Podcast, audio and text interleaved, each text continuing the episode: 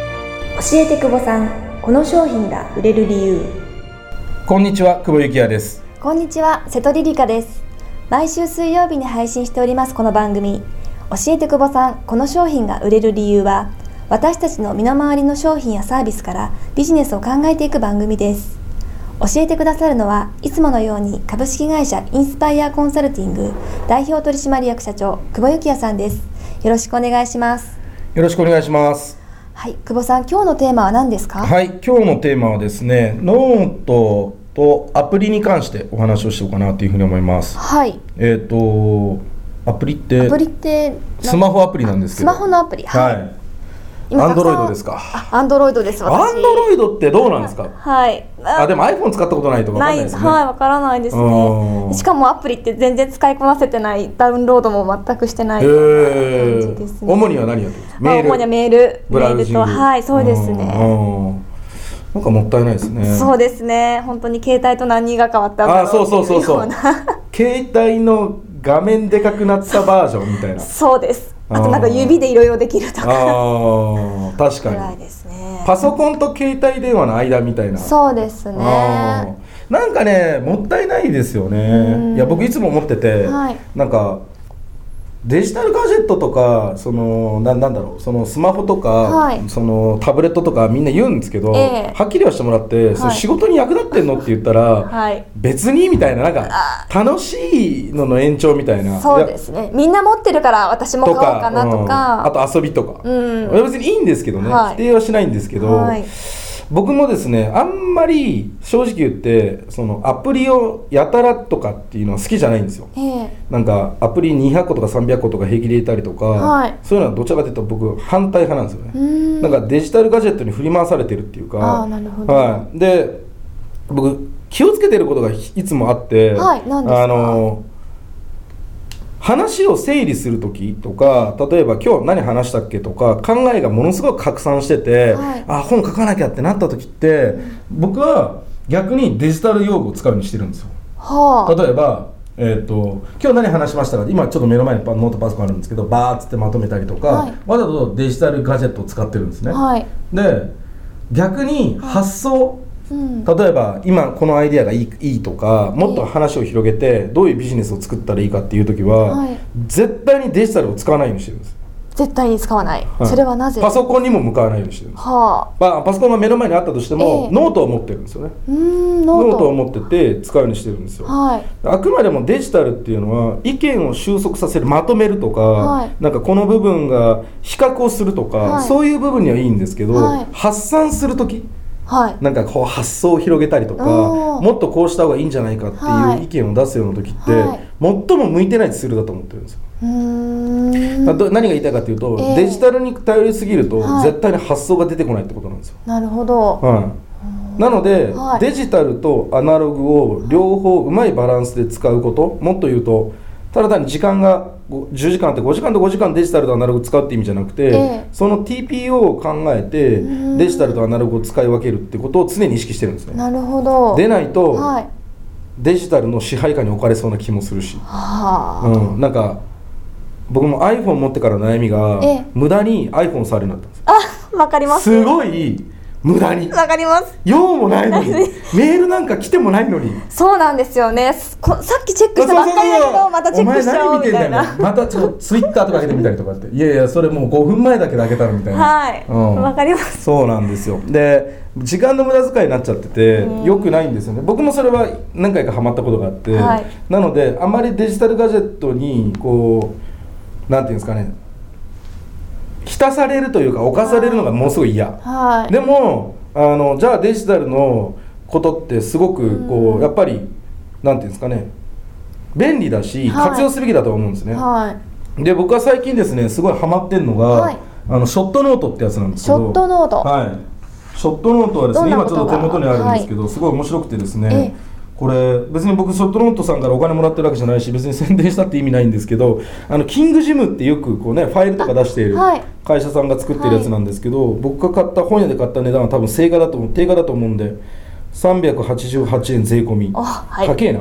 よく考えると高いの高いですね。高いですね、はい、三十ページぐらいあるんですけど。えどれぐらいあるんでしょうこれ50シートって書いてある50 50, シートだから前前ですね、はい50前あるんですけど、これショットノートって面白くてですね、あの四隅に、まあ、よくありがちなんですけど四隅にそのなんていうのマークというかバーコードみたいなのがついていてでそれを、えっと中にこう日付あ、まあ、一番上はあのナンバーとデータっていうのがあるんですけどでそこにこうナンバーとか日付とかを振ったりとかしてで本文はもう全然何書いてもいいようになっててそこに書いてですね iPhone、まあ、僕 iPhone も持ってるんで iPhone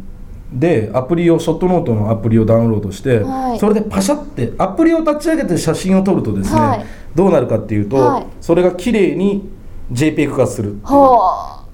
めっちゃ綺麗にできますからね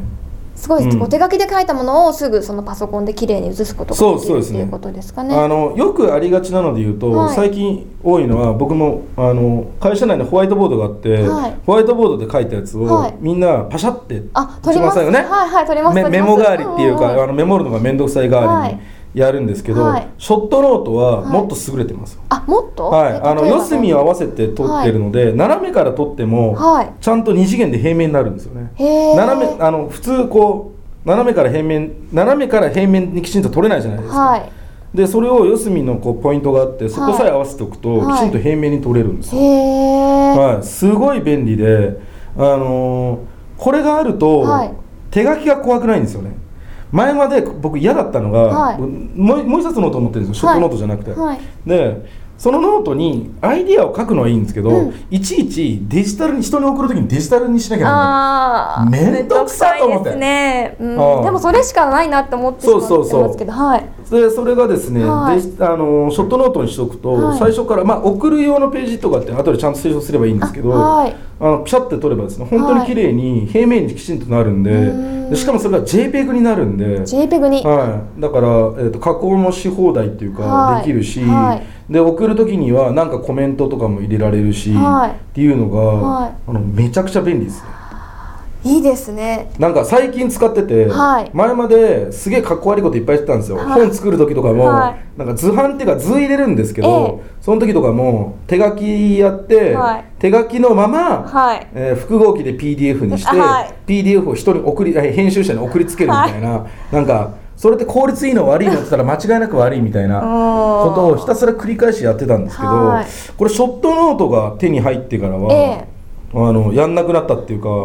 あの向こうもあの PDF で困る時とかってもあるんで、ええ JPEG の方がトリミングできたりとあか、うんうんうんあのこう色をねあの明るくしたりとかはい暗くしたりとかもできるんで、はいそれで加工もできますし、はいなま前からね PDF やだなと思いながら、でもねパワポで書き起こすのが面倒くさいんですよそうですよね。そこまで綺麗にしなくてもいいんだけども、ニュアンスだけ伝えたいっていう時ありますよあねそうそう。俺手書きでバーって書きたいんだけどみたいな、うんううんで特にあの本の場合は図版を、あのデザイナーが最終的にはやってくれるんであそあのうなんですねてあの汚くていいんですよ、 うんうん。手書きでイメージっていうかニュアンスっていうかそれさえつかめればいいんですけど、はい結局前まで PDF にしてみたいなことやってたんで、ええすっごい効率悪かったんですよね今はあの違う紙で下書きをしたりとか、はいもうショットノート自体で発送をやったりとあかそのままもう写真で送って、はいでそのまま JPEG で送ってしまったりとか、ドロップボックスで共有したりとか新たなことがこう本当ねなんだろう便利っていうのは元から思ってたんですけど、はい。なんだろう今までやってたのは何だったんだろうとか。とかあと、この便利さって多分使って、使使ったことない人ってよく分かんなくて、はい多分なぜ便利かっていうと、はい携帯でできるからなんですよああ。だからすぐ手す軽ぐにだから僕出張とかが多いんで、え PDF にするってはい物理的にできないんですよそうですね。あの今コンビニはでいセブンイレブンとかに行ったら PDF はにいできたりとかするんです、はいあのサービスがあるんですけど、はい例えばノートに書いてはい PDF にするって会社だったらできるんですけど、うん。外にいたら。外にいたらできないんですよ、ではい僕月の3分の1東京にいないような人なんで、うん今まではいずっといや別に悩んだこともなくて、はいなんかこれは不便だなっていうふうにしかあんまりこう漠然として感じてしなくて、はい今から考えると、うん携帯と、まあ、iPhone とはいノートだけでできるわけじゃないですか、はいまあ、別にどこでもできますよね。そうですね。うんだからモバイルをツール化するっていうのはすごい、うんものすごい有効だなってなんか今更ながらに思ったんですよ、うん今更ながら今更ながら。 うん、本当に遅かったんですけどすげえ遅かったんですけどああ。あと iPad とかだったら僕もう手書きでやってますけどねあそうなんですか iPad 手書きでタブレットだと手書きでやって保存して、それ JPEG で吐き出してメールに添付したりとかやってるんですけど、はい、 iPad ってね常に持ってないんですよあ常には持ってないんですよちょっと大きいですよねもうそうあの出張の時とかだはいとわざわざ持っていくんですけど、はいなんかまさかカバンの中にはい東京うろつくのに、はいノートパソコンと、はいあの iPad を持ってるバカはいないと思う んですよねなるほど普通はいうんって考えると、まあ、今日とかはせ夜セミナーがあるんで、はいわざとノートパソコン持ってて、はい iPad 今日持ってなかったりとえかなるんで、でも、はい携帯って絶対持ってるじゃないですか持ってますね絶対、はいあとはデジタルあアプリ携帯アプリってね、はいやっぱりアナログとデジタルの融合を考えた方がいいですよみみんなねデジタルばっかり言うんですよ、はい僕もねあのアプリ集とか好きなんですよ本がはい無駄に読んでてアプリ集をなんかいいのがみんなのおすすめなんだろうとか今流行ってるのなんだろうとなんかってそう、んなんかなんかあこれ安くて費用対効果取れそうだなっていうとすぐにお金払っちゃうみた いな、あれ85円だったらいいかみたいな、はいうん、85円の魔力にやられる方なんです けどあのもっと考えなきゃなんないのはね、デジタルだけじゃないですねアナログとどうやって一緒に使えるかんだから手書きとそれをデジタルにできるとか、いい、つでもできるとか、はいそのデジタルをデジタルに済ませるんじゃなくて、はいやっぱり最終的に手書きとかなくならないと思うんで、はいそこをねもうちょっとアプリで考えると、はいビジネスってうまくいくんだろうな、はいあスムーズにいくんだろうなっていうのは思ってるんですよね。はいまあ、今回あの別にあのショットノートと似たようなアプリっていっぱいあると思いますんで、ええあのぜひ、まあ、今回は別に私ショットノートだけをお勧めしてるわけじゃなくて、はいこう手書きでもできますよっていうことを言いたいだけなのでぜはいひ使ってみてください、はいありがとうございましたありがとうございました。